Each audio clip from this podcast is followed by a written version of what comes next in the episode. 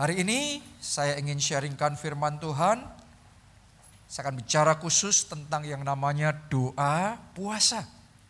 Kita ada dalam bagian yang kedua dari seri khotbah spiritual upgrade atau upgrade manusia roh. Upgrade kehidupan roh kita. Nah, karena itu kita butuh yang namanya doa puasa. Kenapa? Karena saya hidup di satu karena saya percaya kita ini hidup di satu masa yang saya sebut dengan masa percepatan. Di mana Tuhan ini sedang mengadakan percepatan di semua bidang. Kalau sudah renungkan, manusia zaman sekarang ini, dari satu tahun saja, jarak satu tahun saja, perubahan cepat sekali. Beda sama tahun-tahun yang dulu, tahun 1900 atau tahun 1000, katakanlah satu tahun, not much different. Gak banyak yang berubah. Tapi di masa di mana kita hidup sekarang, 2020 ke 2021, sangat banyak hal yang berubah. 2021 ke 2022, banyak sekali yang akan berubah. Ya. Kenapa? Karena memang Tuhan sedang mengadakan percepatan. Itu dalam agendanya Tuhan. Makanya ilmu pengetahuan dipercepat kemajuannya. Teknologi dipercepat kemajuannya. Ya, semua bidang ini dipercepat dan yang paling kita rindukan dalam kehidupan rohani, revivalnya juga dipercepat. Amin. Jadi terobosan rohaninya juga dipercepat. Karena itu kita perlu belajar masuk dalam gelombang percepatannya Tuhan ini. Kalau kita nggak belajar bergerak bersama Tuhan, saat percepatan berlangsung, kita bisa ketinggalan. Orang lain dibawa maju, kita stagnasi sendiri. Kita cuma jadi penonton. Doa saya, saudara nggak jadi penonton saja. Tapi Anda yang dibawa Tuhan mengalami percepatan tahun ini terobosan dan kemajuan besar lompatan dahsyat terjadi dalam hidup saudara. Kita kasih tepuk tangannya pula yang paling meriah buat Tuhan kita. Karena itu belajarlah bergerak bersama dengan Tuhan. Ngikuti gelombang percepatannya Tuhan. Satu cara yang sangat penting buat kita untuk bisa mengikuti gelombang percepatannya Tuhan ini adalah doa puasa. Ya itu sebabnya saya mau ajak saudara semua, ini liburan sudah selesai, ya. Jadi mulai besok kita akan masuk di dalam gerakan doa puasa. Kita sudah umumkan beberapa waktu yang lalu, kita akan masuk gerakan doa puasa 40 hari. Mulai besok Senin, yaitu 9 Mei sampai 17 Juni. Saya ajak saudara semua bisa ikut. Kenapa? Karena Tuhan itu mau melakukan perkara besar. Secara pribadi, Tuhan bicara sama saya. Tahun ini, Tuhan mau lakukan kegerakan yang terbesar. Akan ada ledakan rohani yang terbesar revival yang terbesar. Tapi Tuhan tantang saya nih secara pribadi. Tahun ini 2022 Tuhan sedang tantang saya dalam satu tahun ini 365 hari ini saya lebih banyak puasanya daripada tidak puasanya. Itu tantangan yang Tuhan kasih sama saya. Ya kalau seajaan saya sama saudara, mulai besok masuk gerakan doa puasa 40 hari. Tapi secara pribadi Tuhan tantang saya go beyond. Lebih dari itu. Jadi dalam setahun lebih banyak hari-hari doa puasanya daripada tidak puasa. Kenapa? Karena tahun ini Tuhan tuh mau kerja besar. Kalau kita nggak memperbesar kapasitas rohani kita, kita nggak bisa masuk dalam rencana Tuhan itu. Jadi kalau saudara mau tahun ini Tuhan lakukan perkara-perkara besar dalam hidup saudara. Ini ajakan saya, doa puasa. Mesti berani bayar harga yang besar. Ya, ayo kita baca Matius 17 ayat 19 sampai ayatnya yang ke-21. Kemudian murid-murid Yesus datang dan ketika mereka sendirian dengan dia, Bertanyalah mereka, mengapa kami tidak dapat mengusir setan itu? Berapa banyak orang Kristen juga punya pertanyaan yang sama dalam hati kita. Kenapa kalau saya nengik setan, setan nggak keluar? Kenapa saya doa, sakit penyakit tidak sembuh? Kenapa kalau saya saya mengimani tetapi seolah-olah nggak pernah ada mujizat yang terjadi kayak doanya nggak ada kuasa. Itu yang ditanyakan murid-muridnya kepada Yesus. Karena sebelumnya mereka ngusir setan, setan nggak pergi. Setelah Yesus datang, Yesus usir setan, sekali diusir, pergi. Jadi waktu sendiri mereka tanya sama Yesus, Guru kenapa? Kami mengusir setan, tapi nggak bisa. Mari kita lihat jawaban Yesus, ayat yang ke-20. Ia berkata kepada mereka, karena kamu kurang percaya. Jadi masalahnya dia apa? Iman. Masalahnya dipercayanya kurang, bukan nggak percaya, kurang percaya. Iman itu ada takaran yang beda-beda. Iman itu ukurannya beda-beda, levelnya beda-beda. Kalau kurang maka nggak bisa. Kalau cukup maka bisa. Makanya Yesus ngomong karena kamu kurang percaya. Imannya belum nyampe di situ. Makanya nggak bisa. Lanjutkan ayat itu. Sebab aku berkata kepadamu, Sesungguhnya sekiranya kamu mempunyai iman sebesar biji sesawi saja, kamu dapat berkata kepada gunung ini, pindah dari tempat ini ke sana. Maka gunung ini akan pindah. Dan takkan ada yang mustahil bagimu. Jadi Yesus ngomong, kalau kamu punya iman nyampe, tadinya kamu ngusir setan gak bisa. Sekarang yang gak bisa, jadi bisa. Saya mau nubuatkan ya, ada orang-orang di tempat ini. Sekarang Anda hal-hal tertentu itu terlalu besar buat saudara. Anda tidak bisa. Tapi tahun ini saya nubuatkan ledakan iman akan terjadi.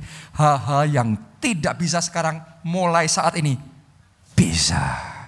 Yang tadinya mustahil mulai sekarang tidak mustahil terjadi dalam hidup saudara. Amin. Karena itu kuncinya apa tadi Yesus ngomong? Iman. Nggak bisa karena kurang percaya. Ya, imannya harus bertumbuh. Sampai di level tertentu. Nggak bisa jadi bisa.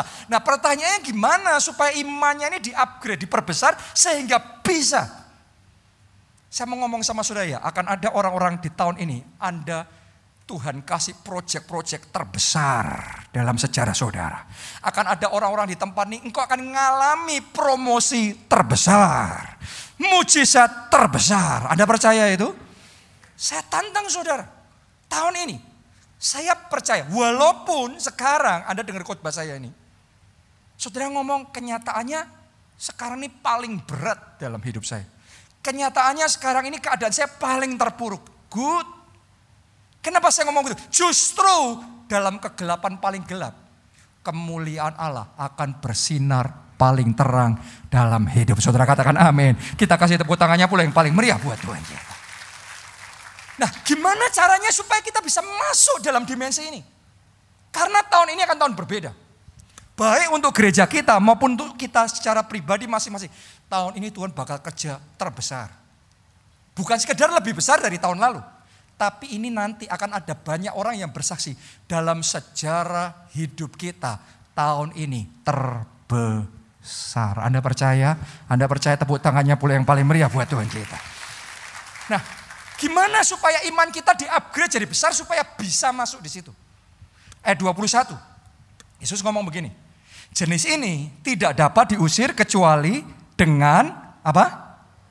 Berdoa dan berpuasa. Yesus sedang ngajari murid-muridnya tentang yang nggak bisa jadi bisa. Mereka nggak bisa karena kurang percaya. Supaya bisa imannya di-upgrade. Caranya gimana tadi? Dengan apa? Doa puasa. Jadi doa puasa itu yang diajarkan oleh Yesus. Supaya mereka yang nggak bisa jadi bisa. Ternyata doa puasa adalah booster untuk iman kita. Anda yang selama ini merasa doamu nggak ada kuasa. Anda yang merasa seolah-olah Anda di level ini dan stagnan nggak bisa breakthrough maju ke level berikutnya. Bahkan mungkin menciut, Anda mengalami kemunduran. Saya mau ngomong sama saudara, doa puasa. Doa puasa. Itu akan memperbesar. Mengupgrade iman saudara. Karena waktu kita doa puasa, sebenarnya yang kita lakukan, kita memotong diri kita. Dari kedagingan kita. Kita memotong diri kita dari berbagai macam hal-hal yang negatif. Kita memotong diri kita dari berbagai macam kesibukan kita untuk apa? Memberi ruang buat Allah lebih bekerja dengan leluasa dalam hidup kita. Itu dua puasa. Kalau Allah diberi ruang lebih, firman Tuhan ngomong begini. Biarlah Tuhan semakin bertambah dan kita semakin berkurang. Kalau kita sendiri banyak nggak bisanya, banyak terbatasnya, banyak mustahilnya. Tapi kalau Tuhan tidak ada yang mustahil. Kalau Tuhan semakin bertambah, roh Allah semakin bertambah, more of him, less of us. Kalau Tuhan semakin bertambah, kuasanya tambah besar, urapannya tambah besar, manifestasi kuasanya tambah besar, maka batasan-batasan dalam hidup kita diperbesar. Jadi ayo kita doa puasa. Ada yang belum pernah doa puasa, saya ajak saudara ambil langkah iman. Besok kita mulai doa puasa. Anda yang sudah pernah ikut doa puasa, it's time already. Ya, liburan sudah selesai. Waktunya mulai doa puasa. Doa puasa itu tidak merugikan saudara. Doa puasa adalah sarana memperbesar iman saudara.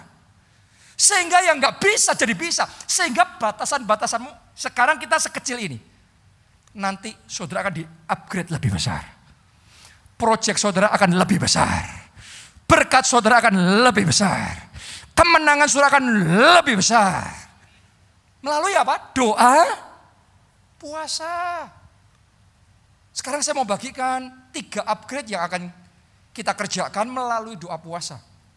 Nomor satu, upgrade komitmen.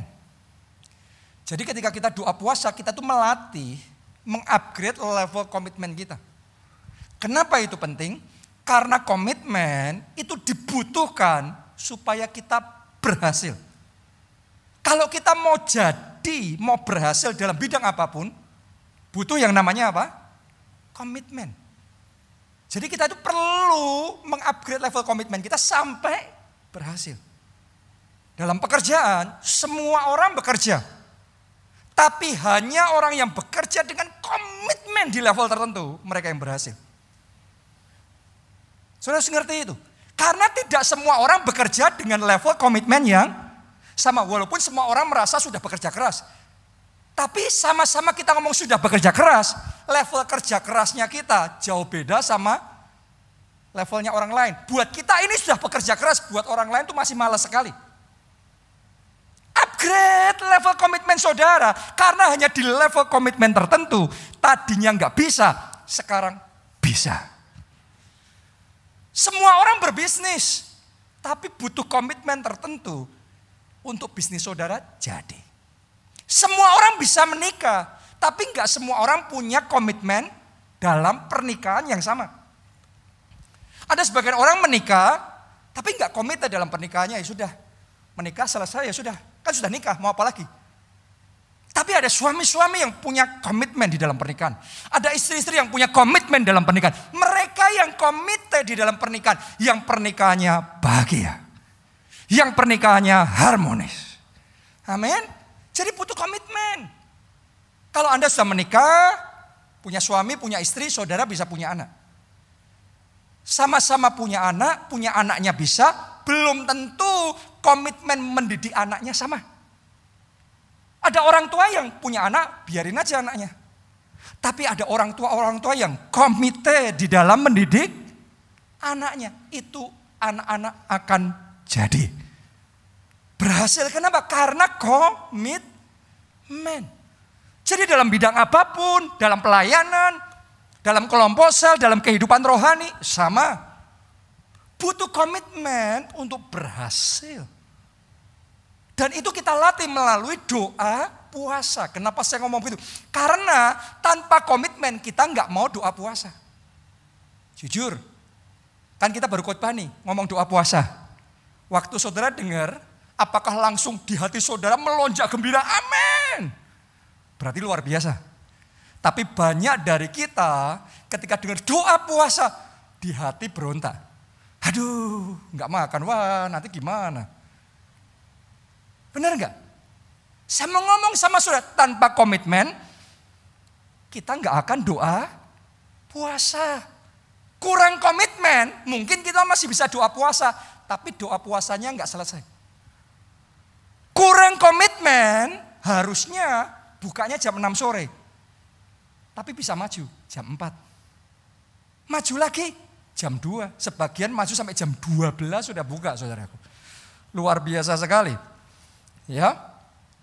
Tapi tanpa komitmen di tahap tertentu, kamu tidak bisa. Harusnya bisa, tapi lack of commitment. Tanpa komitmen, maka yang bisa jadi nggak bisa.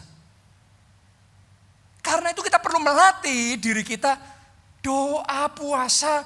Karena sementara kita doa puasa, komitmennya kita bertambah.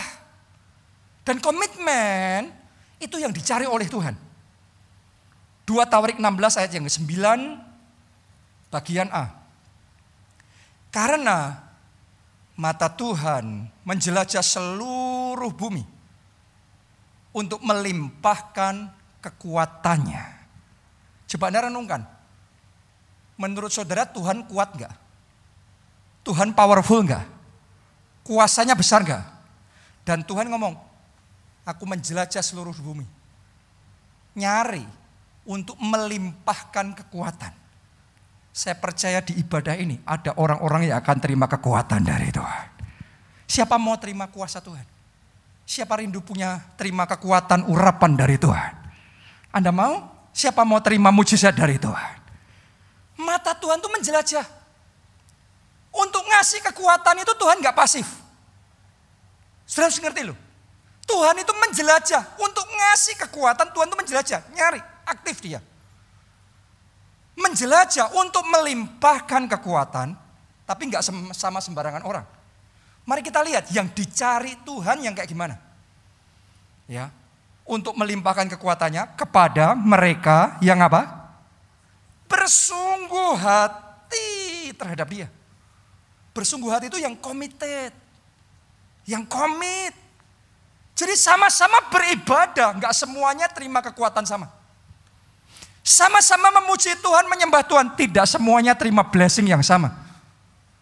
Sama-sama berdoa, tidak semuanya terima urapan yang sama. Tuhan ngomong, yang dikasih kuasa, yang dikasih kekuatan, yang komited.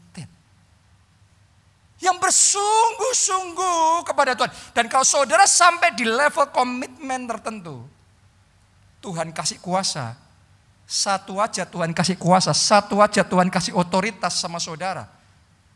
Anda nggak akan sama lagi. Level saudara akan dibawa Tuhan naik. Anda akan mengalami breakthrough dan terobosan. Apa yang tidak Anda pikirkan dan bayangkan lebih dari itu. Tuhan akan buat dalam hidup saudara.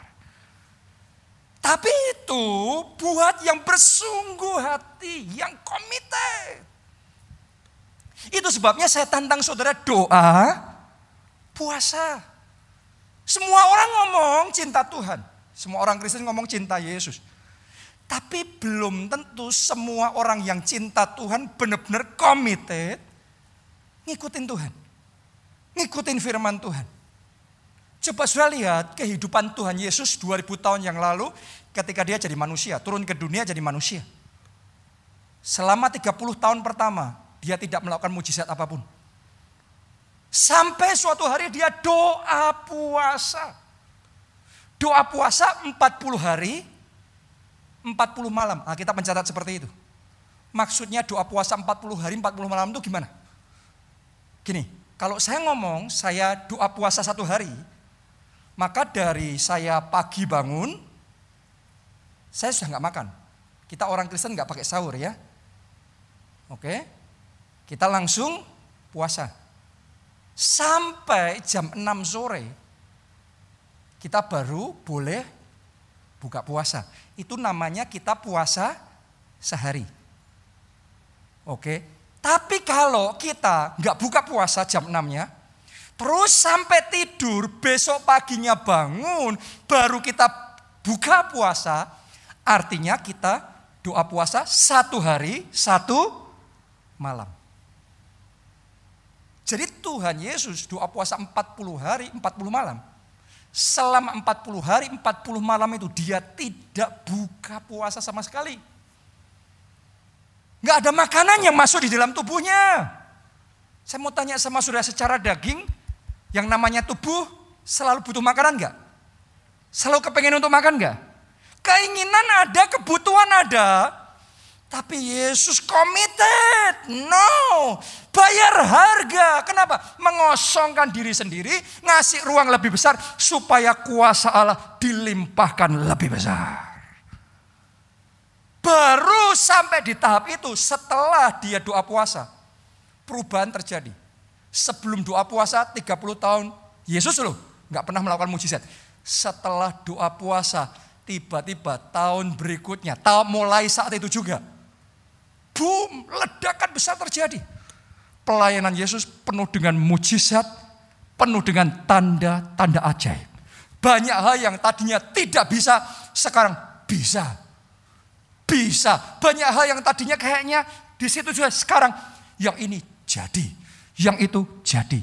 Akan ada orang-orang di tempat ini 2022 jadi tahun titik balik dalam hidup saudara. Apa saja yang engkau kerjakan jadi.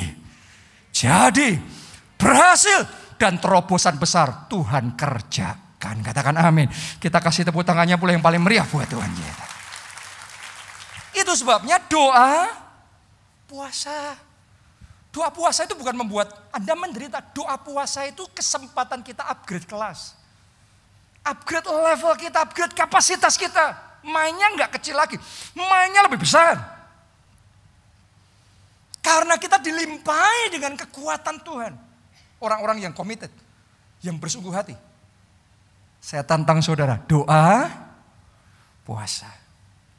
Itu yang pertama. Yang kedua, melalui doa puasa, pikiran kita di-upgrade. Kalau saudara mau dibawa Tuhan dalam perkara besar, pikiran kita harus di-setting ulang, di-upgrade. Kenapa? Seringkali yang menghalangi Tuhan bawa kita dalam urusan besar. Pikiran kita sendiri. Kenapa kok pikiran kita menghalangi? Karena kita hidup di dunia yang sudah jatuh dalam dosa. Manusia yang sudah jatuh dalam dosa. Jadi serba negatif. Makanya kalau kita baca berita, kebanyakan berita negatif. Yang viral, yang negatif. Karena nature-nya manusia sudah jatuh dalam dosa.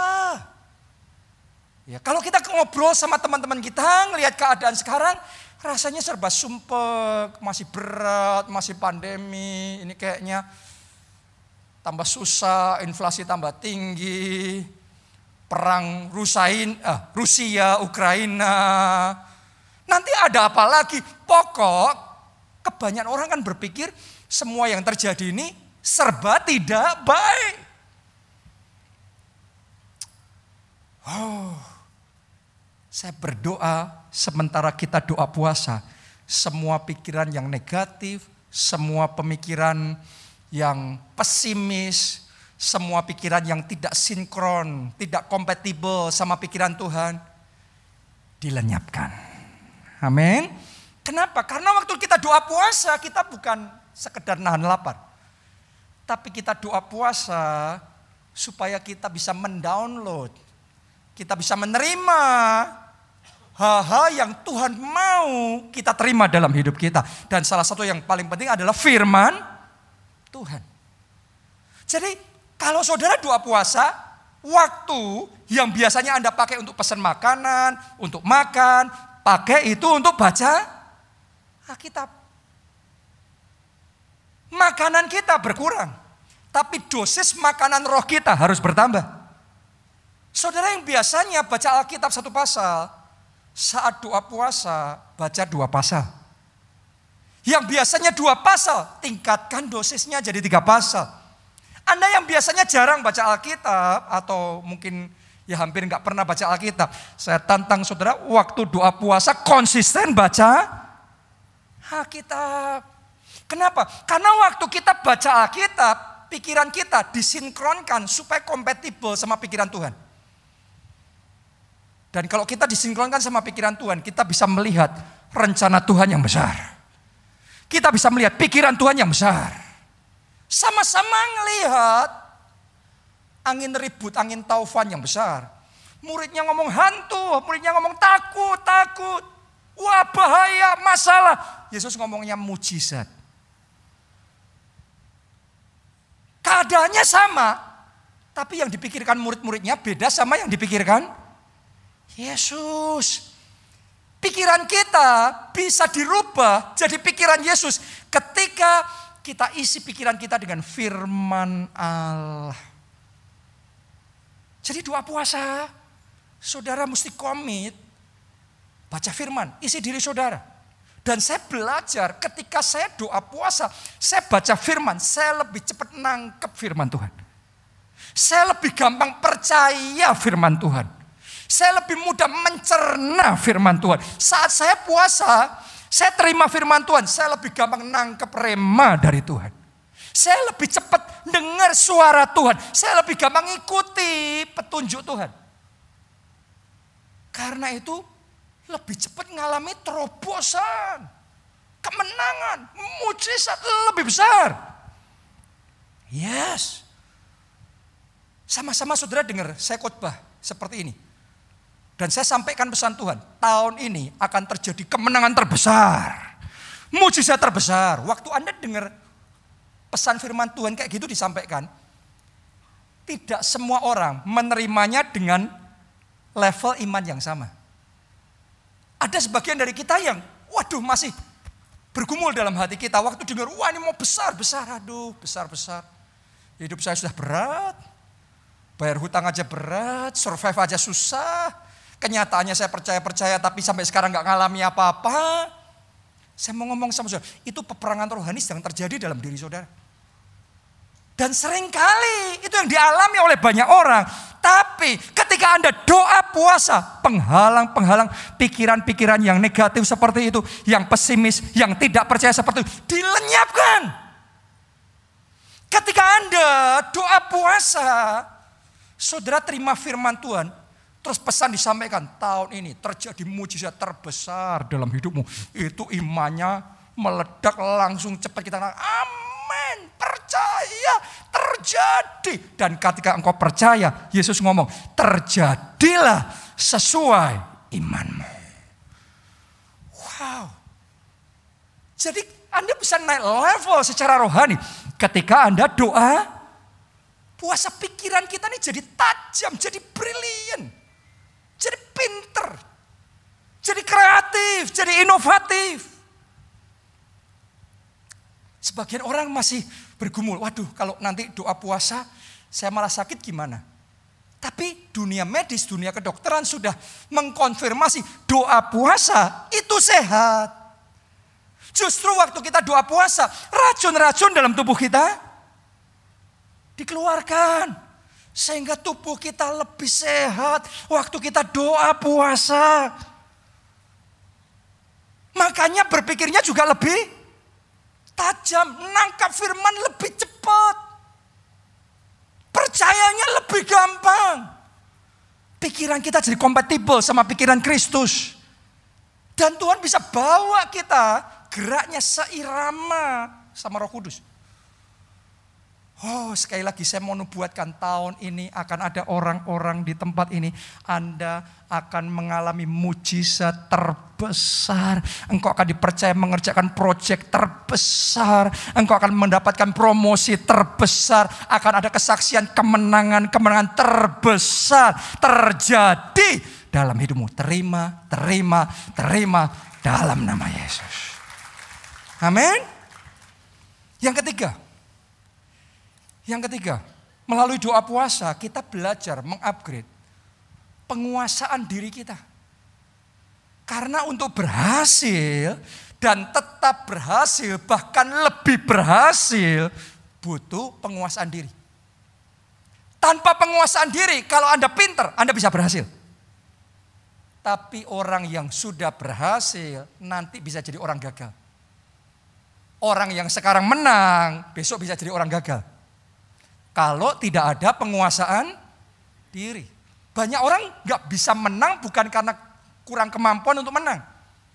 Tapi karena kurang penguasaan diri. Berapa banyak pelajar atau mahasiswa gagal dalam studinya bukan karena nggak pinter.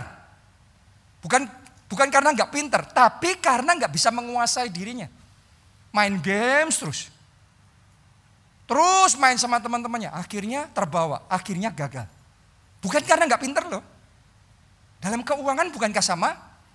Banyak orang gagal secara finansial bukan karena nggak diberkati.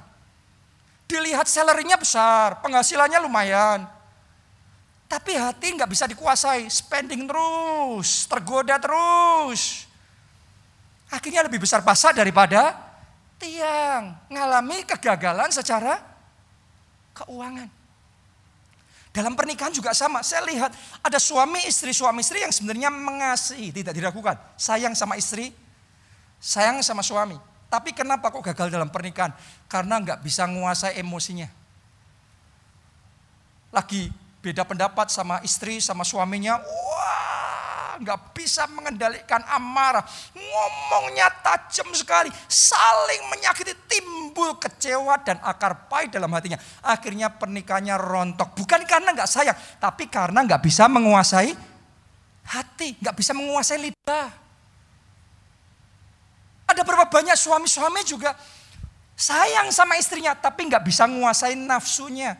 Sama lawan jenis, wah cantik, tertarik.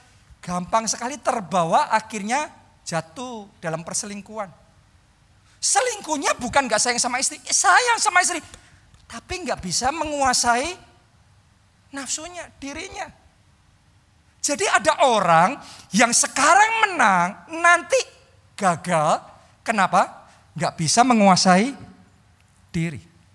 Saya berdoa untuk setiap pribadi di tempat ini dan Anda yang mengikuti secara online dari mana pun, kemenangan Tuhan kerjakan tidak pernah hilang. Berkatmu tidak akan pernah hilang. Engkau tidak akan pernah turun lagi. Mulai hari ini tetap naik, tidak turun. Tuhan bawa Anda terbang tinggi bagaikan Raja Wali dari kemuliaan pada kemuliaan semakin besar. Kita kasih tepuk tangan yang paling meriah buat Tuhan kita. Amsal 25 ayat yang ke-28. Orang yang tak dapat mengendalikan diri adalah seperti kota yang roboh temboknya. Anda bayangkan, kota yang apa? Roboh temboknya. Zaman dulu kota itu harus kokoh temboknya. Kenapa? Karena kalau diserbu sama musuh, temboknya kokoh, dia bisa bertahan. Kalau sudah roboh temboknya, kapan pun juga musuh menyerbu, habis dia. Dan firman Tuhan ngomong orang yang tidak bisa menguasai dirinya seperti kota yang apa? Roboh temboknya. Kapan-kapan bisa jatuh. Kapan saja bisa jatuh. Coba renungkan. Ya, kita dalam makanan. Secara makan aja, kita tes ya diri kita masing-masing. Karena gereja kita kan di atas mall, Selesai ibadah akan turun ke bawah. Dan di sana tuh banyak sekali tawaran. Ada boba, ada barbecue, macam-macam, resto yang begitu menarik. Begitu banyak yang ada di bawah sana.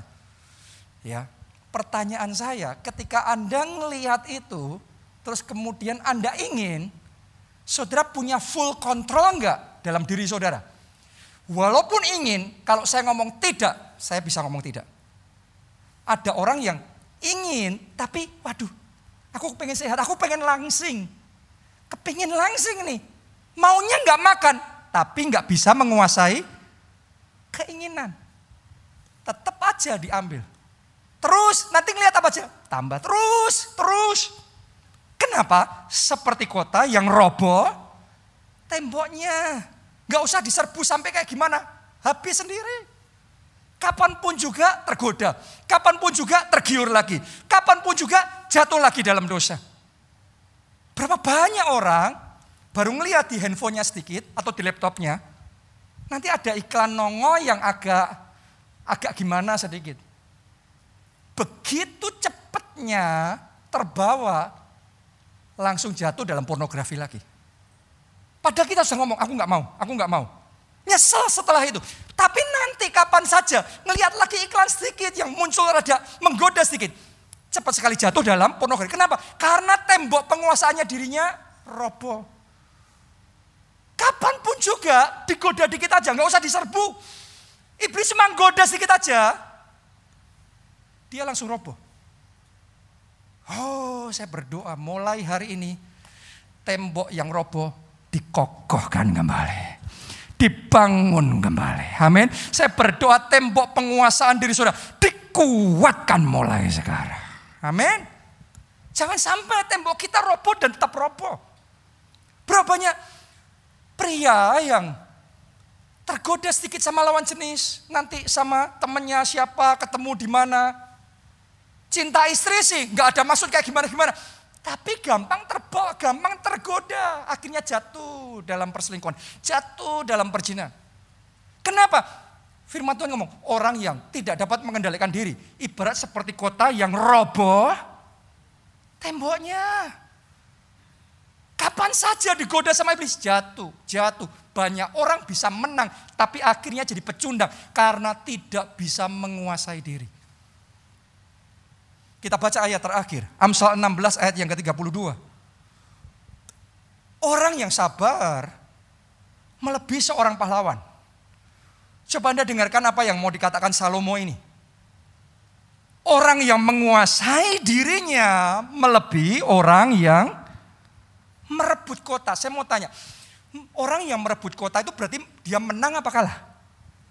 Dia menang. Dan Alkitab ngomong, orang kalau bisa menguasai dirinya, dia lebih dari pemenang. Saya percaya pribadi-pribadi di tempat ini. Pemenang, pemenang, pemenang kita semua lebih dari pemenang. Katakan amin. Kita kasih tepuk tangannya yang meriah buat Tuhan. Amin. Lebih dari pemenang. Dan untuk jadi lebih dari pemenang, butuh orang yang menguasai diri. Jangan biarkan terus terbawa terus. Latih otot-otot penguasaan diri saudara. Caranya melalui doa puasa. Kenapa kok harus doa puasa? Karena pertama waktu kita doa puasa, kita kepingin makan, tapi kita seno. Istri saya ini, Pastor Nita, sedang doa puasa 100 hari. Padahal kemarin kami sedang berlibur di Bogor, kita berbekiwan, kita kulineran, kita rafting, kita lakuin berbagai macam aktivitas yang seru, yang menyenangkan. Kita makan, kita menikmati. Dan waktu kita makan, dia puasa. Waktu kita rafting, kita lapar, kita mau makan, dia puasa. Saya mau ngomong sama saudara, itu melatih penguasaan diri. Wow. Kalau saudara latih penguasaan diri, pertama sama makanan. Begitu saudara bisa menguasai diri sama makanan. Nanti terhadap godaan-godaan yang lain, tembok penguasaan dirimu sudah terbangun dengan kokoh. Anda akan lebih mudah mengalahkan godaan-godaan. Sehingga saudara bukan hanya menang, tapi engkau tetap tetap menang. Engkau lebih menang. Tambah besar kemenangan yang terjadi dalam hidup saudara. Jangan jadi seperti Simpson. Simpson itu bisa menang karena kekuatannya yang besar. Tapi dia tergoda lagi. Tergoda lagi. Jatuh dosa lagi, jatuh dosa lagi. Dia pikir, oke okay kok jatuh dosa nggak apa-apa, tergoda nggak apa-apa. Semua orang yang punya bakat, punya pikiran tajam, punya talenta hebat, terus kemudian maju, tapi tidak belajar pengendalian diri, penguasaan diri, selalu akan ngomong yang sama dengan Simpson dalam hatinya. Enggak apa-apa kok. Tergoda enggak apa-apa kok. Jatuh enggak apa-apa kok. Sekarang enggak apa-apa. Tapi Anda tunggu tanggal mainnya. Kisah seperti Simpson selalu berulang dan berulang berulang. Tapi saya berdoa nggak ada di tempat ini mantan pemenang. Nggak ada di tempat ini mantan orang berhasil. Saya berdoa semuanya lebih dari pemenang. Anda bukan hanya menang, Anda tetap menang. Anda terus menang. Anda tambah menang. Karena itu belajar menguasai diri saudara. Doa puasa